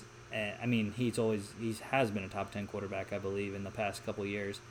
And uh, if he really, if the speed really does uptick his production, even top five quarterback for Carson Wentz here. Um, Miles Sanders an RB one this year, I believe. Um, some people may not, but I definitely believe in Miles Sanders, considering what he did down the stretch in his rookie season last year. Um, and he's also going to get increased carries this year without Jordan Howard there. So he is the number one running back on their depth chart as well as in fantasy, I believe. Um, Zach Ertz, I have his jersey on right here. You know, um, he's a top three tight end. He's gonna he's gonna stay that way. Him, Travis Kelce, and George Kittle are the top three fantasy tight ends there, and even on field production actually. And I I think uh, he should have more space with the speed at wide receiver and the increased quality of wide receivers there. Uh, I think I don't think Goedert takes away as much as some people might think. I mean, yeah, uh, they they run a lot of twelve personnel. I saw a uh, tweet from Daniel Jeremiah, I think it was today, that showed the top five playoff teams in terms of percentage of twelve personnel that they use. So, um, two tight ends, one running back, and um, the Eagles were tops. They ran 40 46 percent of their plays in twelve personnel, which was a lot. And some person tried to comment that it was because of the injuries at wide receiver, but it really wasn't though. They they love running twelve personnel because they have the best tight end tandem in the league, and um, Ertz and Goedert produce well for them, especially when it comes to the running game as well. I think their defense, like we said though, um, all four of the NFC's defenses aren't the best. Um, I believe a little bit in the Eagles' defense, though. Uh, it's improved on paper. the linebackers are very big question marks in first year starters with uh, Nathan Gerry, who started last year, but they also have TJ Edwards, who's uh, predicted to be the new middle linebacker. He played 112 snaps last year as an undrafted rookie free agent from Wisconsin. They also signed Jatavis Brown. So I think those are going to be their starters. Uh, they have Duke Riley and Davion Taylor, who, who they drafted this year now. The linebackers are still the issue, I think, on this defense, and they haven't really ever spent draft capital or uh, money in free agency to fix that position. They didn't bring back Nigel Bradham. So, top 15 for me, potential to be top 10, depending on if the Darius Slay trade works out and the Jalen Mills moving from corner to safety. Yeah, um, in terms of the whole team, yeah, Wentz I think could be top ten if he stays healthy. Um, and the wide receivers, I mean, Alshon Jeffery is still, I think, a good, maybe wide receiver too. Um, I don't know about like I wouldn't pick him as my top option, but You don't want to draft DeSean?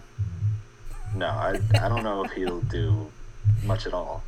Um, like I was saying before, Marquise Goodwin and Jalen Reagor are there too. So, I mean, I don't know. I I think that the DeSean Jackson thing was more just to bring him back home than anything. But when you look at his week one last year, it showed what he could be with Carson Wentz. When he lit up Washington for 100 plus receiving yards and two touchdowns. That was also, I think, a revenge game for him, though. Well, okay, but still. then he went to Atlanta week two and got hurt, and that was Yeah. his season. So I think you really don't know what he has in the offense. Yeah, and then obviously Ertz, I think, is like the the top three like we have here. Um, I, I think he is the number three though, not top three. I think he is number three, behind Kittle and uh, Kittle and Kelce there. Um, although I'd still love to have him on my team. But uh, yeah, and then the running backs. I don't know. I've never really been a fan of the Eagles running backs. So, I mean, I, if I needed to, if if I was short on running backs, I'd de- definitely take one. But I don't know. I'm just not very big on the Eagles offense, other than Ertz, and maybe Wentz if he can stay healthy. But that's the that's the question: Can he stay healthy? Um, and then yeah, the defense, like the lower top, the lower part of the top half of the league, like you have it here. I think that they can um, definitely be like the top half. But it, like you said too, there's a lot of there's a lot of factors in how good they could actually be. But for now, yeah, I'd put them like 13 to 15.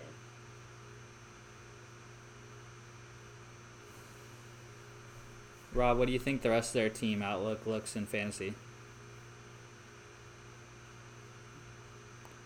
I think we might have lost Rob again. Yeah, his his mic is muted right now. I keep speaking when it's muted. I, I got the, the tap to speak, and I, I, I don't know how to change it from that. But um, what I was saying was, I think their offense is going to be exciting to watch. Um, if Wentz stays healthy, um, then it should be a safe bet to for the entire team to do well this year um, during fantasy and just the outlook on that side. Um, I don't n- know too much about their defense but overall, I would I, I think their offense is, is going to be you know top uh, offense in the league this year. Getting into their schedule here, um, week one at Washington. Then they have two home games against the Rams and Bengals. They go to San Francisco for a Sunday night game. Uh, then they go across the state to Pittsburgh, home against Baltimore. The Giants they get on Thursday night, and then home against Dallas as well on Sunday night. So there's three game homestand before their bye in week nine. Uh, then they go three out of four on the road at the Giants, at Cleveland versus uh, the Seahawks in Philly on Monday night, at Green Bay, Then they have New Orleans at home, at Arizona, at Dallas, and then they finish up at home against Washington. So where do you guys think that their record shakes out here? I got ten Um, and six. I'm not as high as you guys are on them. I have them going nine and seven, um, because they do have, I think, the toughest schedule out of all the NFC East teams. Being that they were the winners last year, so they have to play against the Saints and the Packers, um, which I think they'll lose both of those. Um, even though the Packers game is in Philly, No, But- it's in Green Bay. or that's what I meant. In well, then yeah, there you go. I don't know why I, I saw the at and I was like, oh, it's in. in anyway, um, yeah, so that's definitely a loss for me. Then I think, um, especially since Green Bay, I think will be fighting for the playoff spot, and it's late in the season. Um, but yeah, I don't really see them winning that much out of the out of the division. I agree with the four and two division record, but then after that, I think they go five and five outside the division, and end up with a nine and seven record. Yeah, I'm with Rob. Um, Ten and six for me, four and two in the division. Um, they the two division losses are the Giants and um, Cowboys, both away games that they lose. But they have four primetime games. I have them going three and one in primetime. Um, one of those primetime games wins is surprising to many people, beating Seattle in Philly on Monday night.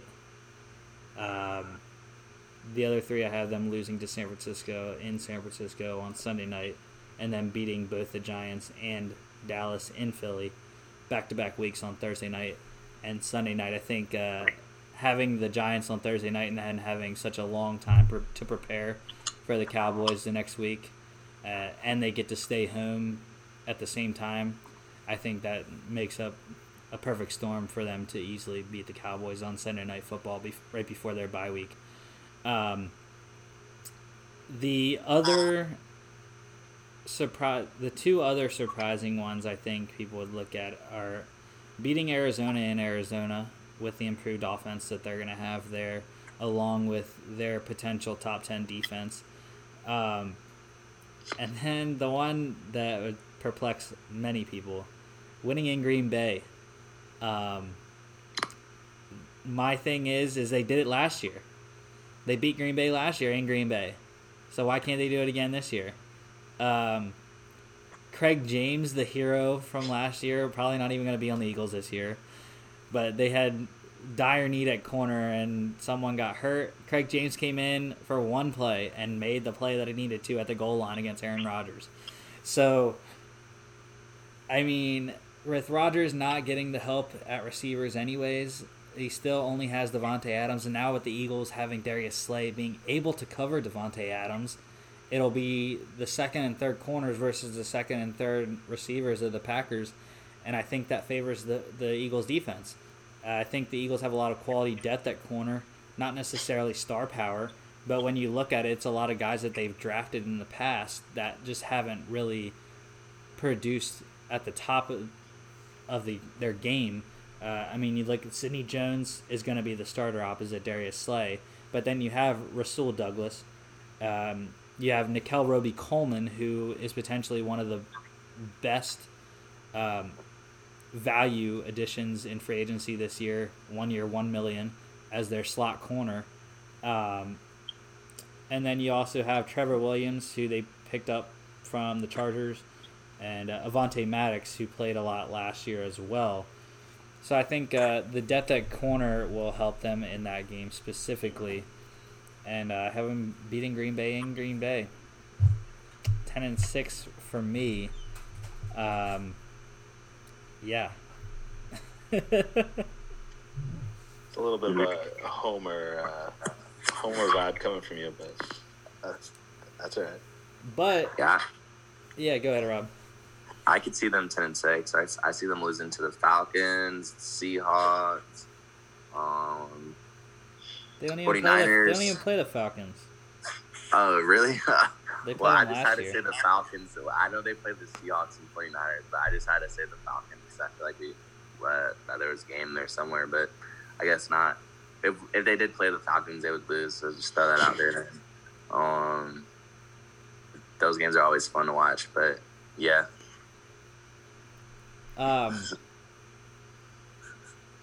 I lost my train of thought when I said "but" before.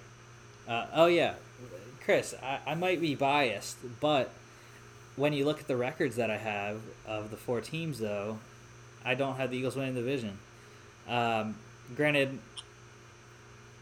when right now we we have our who wins the division pick. Um, I'll give mine first because I'm already talking about it. But even though I have the records going for the Cowboys in the Cowboys' favor at 11 and 5 versus 10 and 6, um, I think that the Eagles are going to win the division. um, it just it always happens. The Cowboys just fall apart at the end of the season. Um, Dak's going to have some contract standoff at the beginning of the season. They're, they're going to lose games. They're going to start Andy Dalton, and uh, they're gonna they're just gonna fall off in the league. somehow. What? He's the best backup in the league. So Yeah. Okay. uh, Okay. Who do you guys have win the division here? yeah, the Cowboys. yeah, I just I just think they're too good. same. The because the Redskins are nowhere near it. The Giants, even though they got Saquon, they're still nowhere near it. And I mean, the only competition that the, the Cowboys have is the Eagles over here. But yeah, I don't think the Eagles are good enough to keep up with the Cowboys. And I don't think that they'll make the playoffs either. I think it's only one team coming from the uh, one team coming from the uh, NFC East here. Rob, why do you think the Cowboys will win the division? Just because their offense is so explosive and they have the best receiver, maybe like in the entire draft added to their team. All right. Well, we'll see how it all shakes out in a couple months. Um, but next week we will be back with our eighth round series. We're talking to AFC West. We will have Patrick Mahomes. We will talking um, Justin Herbert, and along with the Raiders, Raiders and Broncos, Drew Lock, Derek Carr. Um, anyways, thank you guys. Remember, everyone, to follow us on Twitter, Instagram, and Spotify. Twitter and Instagram, it's at FAA Podcast. Also, if you're watching on Facebook, please continue to follow us there. And uh, make sure to catch us on Spotify, download, uh, listen in your car, whatever you want to do there. We're on Spotify, Apple Podcasts, iHeartRadio, all for your listening pleasure. Thank you again, and we'll see you next week.